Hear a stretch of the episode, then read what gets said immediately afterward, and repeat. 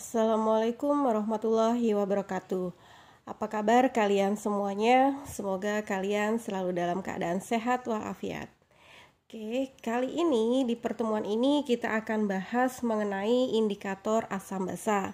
Setelah sebelum di pertemuan sebelumnya kita sudah membahas tentang teori asam dan basa.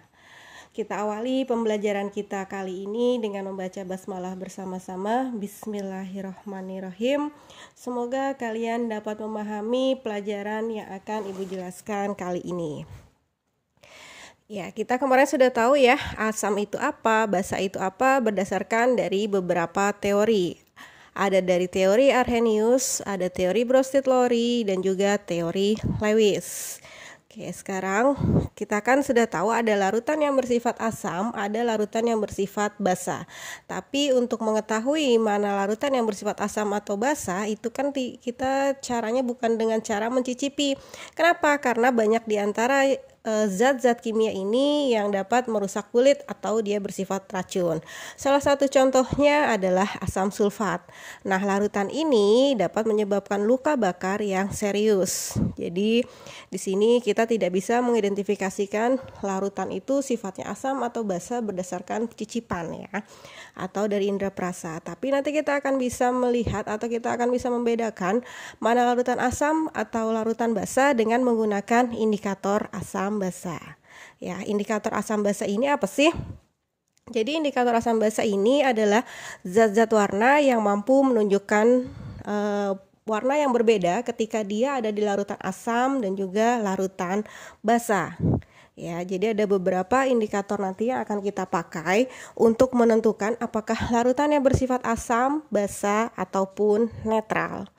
Nah, yang pertama indikator yang biasa kalian pakai waktu di SMP juga pernah pakai mungkin ya. Itu adalah lak, kertas lakmus. Nah kertas lakmus itu dia cuma punya dua macam warna yaitu uh, warna merah dan warna biru. Jadi kalau misalnya nih uh, nanti kita pakai lakmus berwarna merah ketika kita la celupkan la lakmus tersebut ke dalam suatu zat itu misalnya dia nanti warnanya tetap merah dan juga nanti ada lakmus biru kita celupkan ke larutan yang sama. Ternyata dia berubah warna menjadi merah juga berarti dia larutannya bersifat asam ya.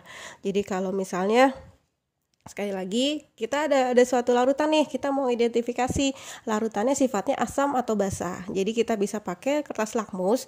Lakmus itu yang kita pakai ada dua, lakmus merah dan juga lakmus biru. Ketika lakmus merah kita celupkan ke dalam larutan tersebut tetap merah warnanya dan juga yang warna biru berubah menjadi merah, berarti larutan tersebut bersifat asam ya sedangkan kalau misalnya nih dalam suatu larutan kita celupkan lakmus merah ternyata berubah jadi biru. Nah, yang biru tetap berwarna biru. Ketika sudah dicelupkan berarti larutan tersebut bersifat basah. Seperti itu ya. Jadi kalau ini yang namanya lakmus merah dia menjadi biru, biru tetap biru berarti larutannya bersifat basah. Nah, kebalikannya, kalau lakmus merah menjadi merah, lakmus biru menjadi merah, berarti larutan tersebut bersifat asam. Nah, kalau dia tidak berubah, misalnya lakmus merah tetap merah nih, lakmus biru pun juga tetap biru, berarti larutan tersebut bersifat netral. Oke, jadi seperti itu ya. Jadi kalau larutan asam itu dia dapat memerahkan lakmus biru, sedangkan larutan basa dia dapat membirukan lakmus merah. Oke, itu ya kertas lakmus ya. Kalian juga sudah kenal. Kalau kalian nanti belum ada yang belum tahu kertas lakmus itu seperti apa, kalian bisa searching di Google. Oke, itu untuk lakmus. Selanjutnya indikator yang biasa kita pakai juga bisa kita pakai dengan menggunakan indikator dari bahan alam. Jadi disebutnya sebagai indikator alami. Kenapa disebut indikator alami? Karena ini diperolehnya dari tumbuh-tumbuhan atau dari alam semesta ya.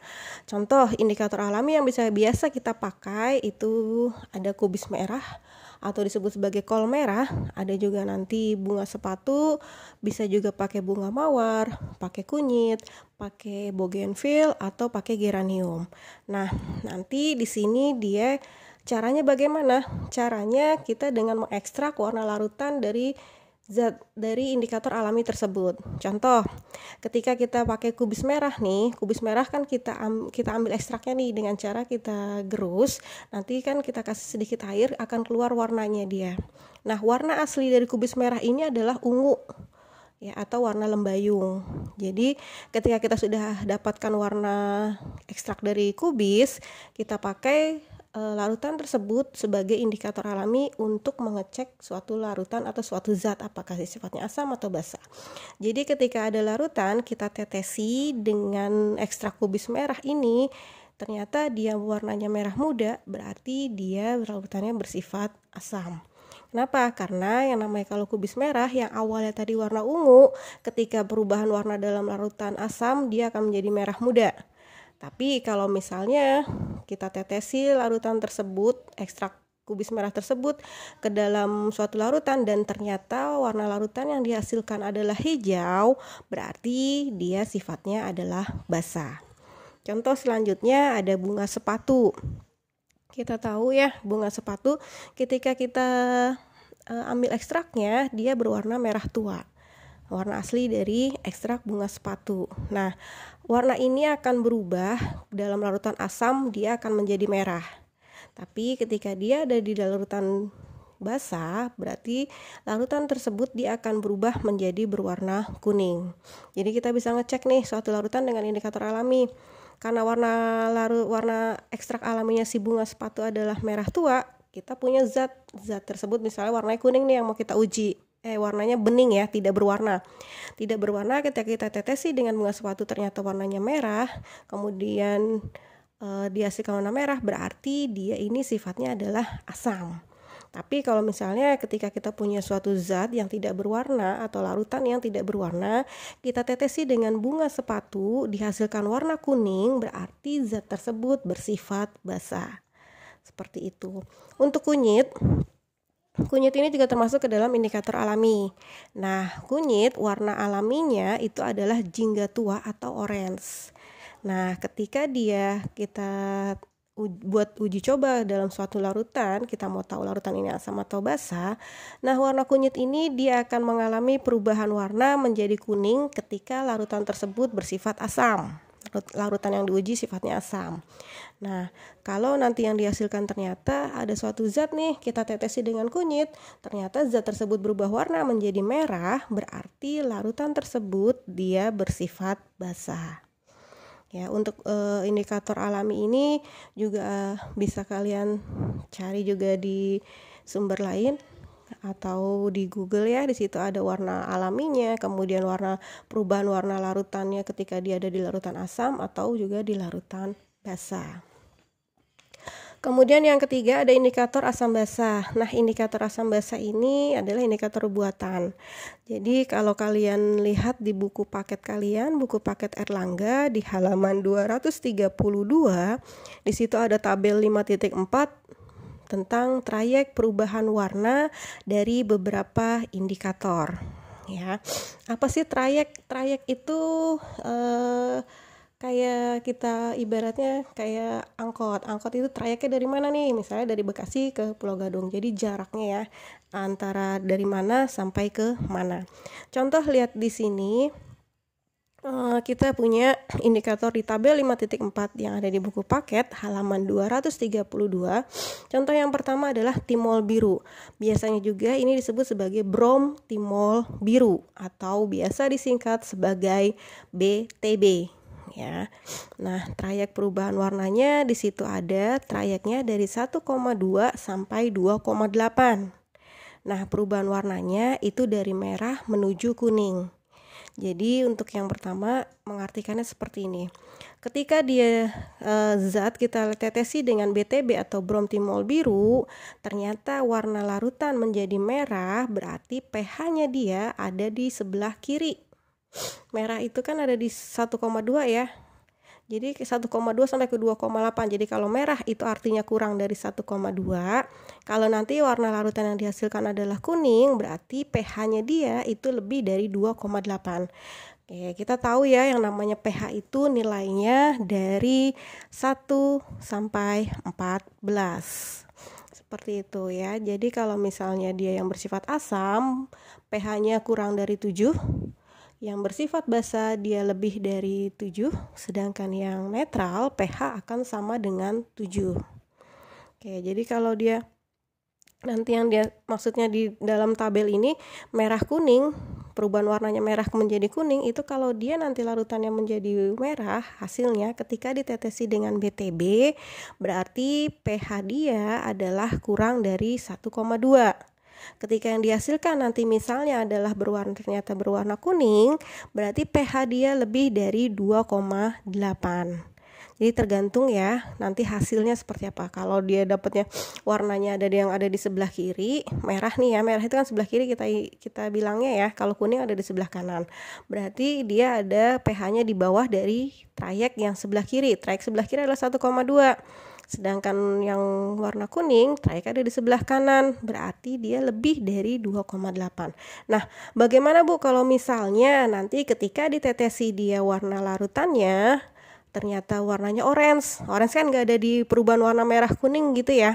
Tapi ternyata orange itu kan perpaduan antara merah dengan kuning. Jadi pH-nya dia ada di mana?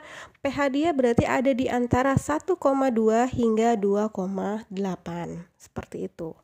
Ya, jadi kalau pH enak larutannya berwarna merah berarti pH-nya kurang dari 1,2 kalau dia warna larutannya nanti dihasilkan adalah kuning, berarti pH-nya lebih besar dari 2,8.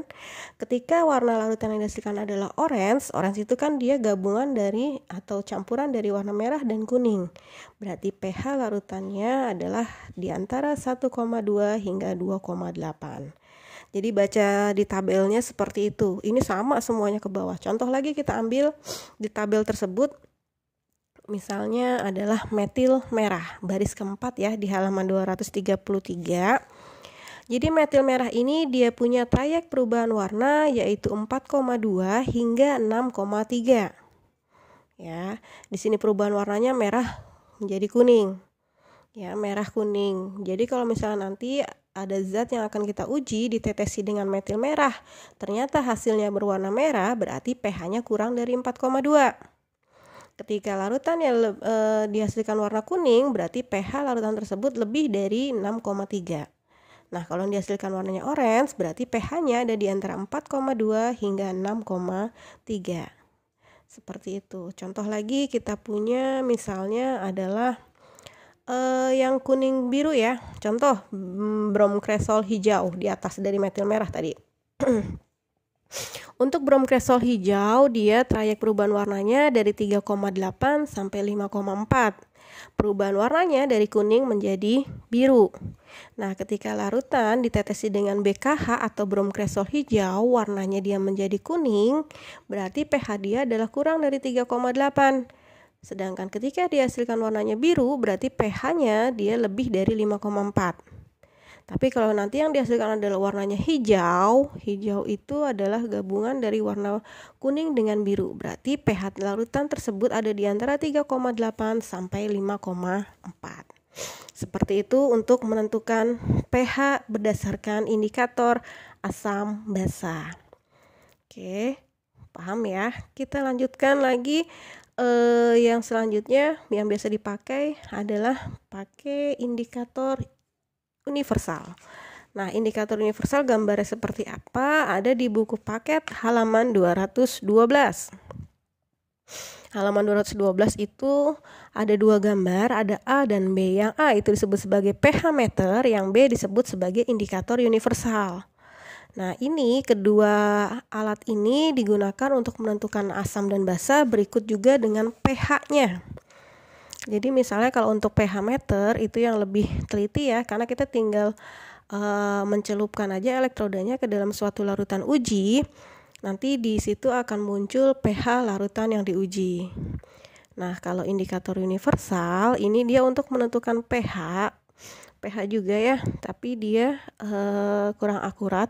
Ibaratnya dia tidak seteliti dengan menggunakan pH meter. Jadi kalau pH meter misalnya dia ada desimalnya, misalnya pH-nya 5,25, tapi kalau untuk indikator universal dia pH-nya bisa menunjukkan suatu bilangan bulat 5 doang gitu.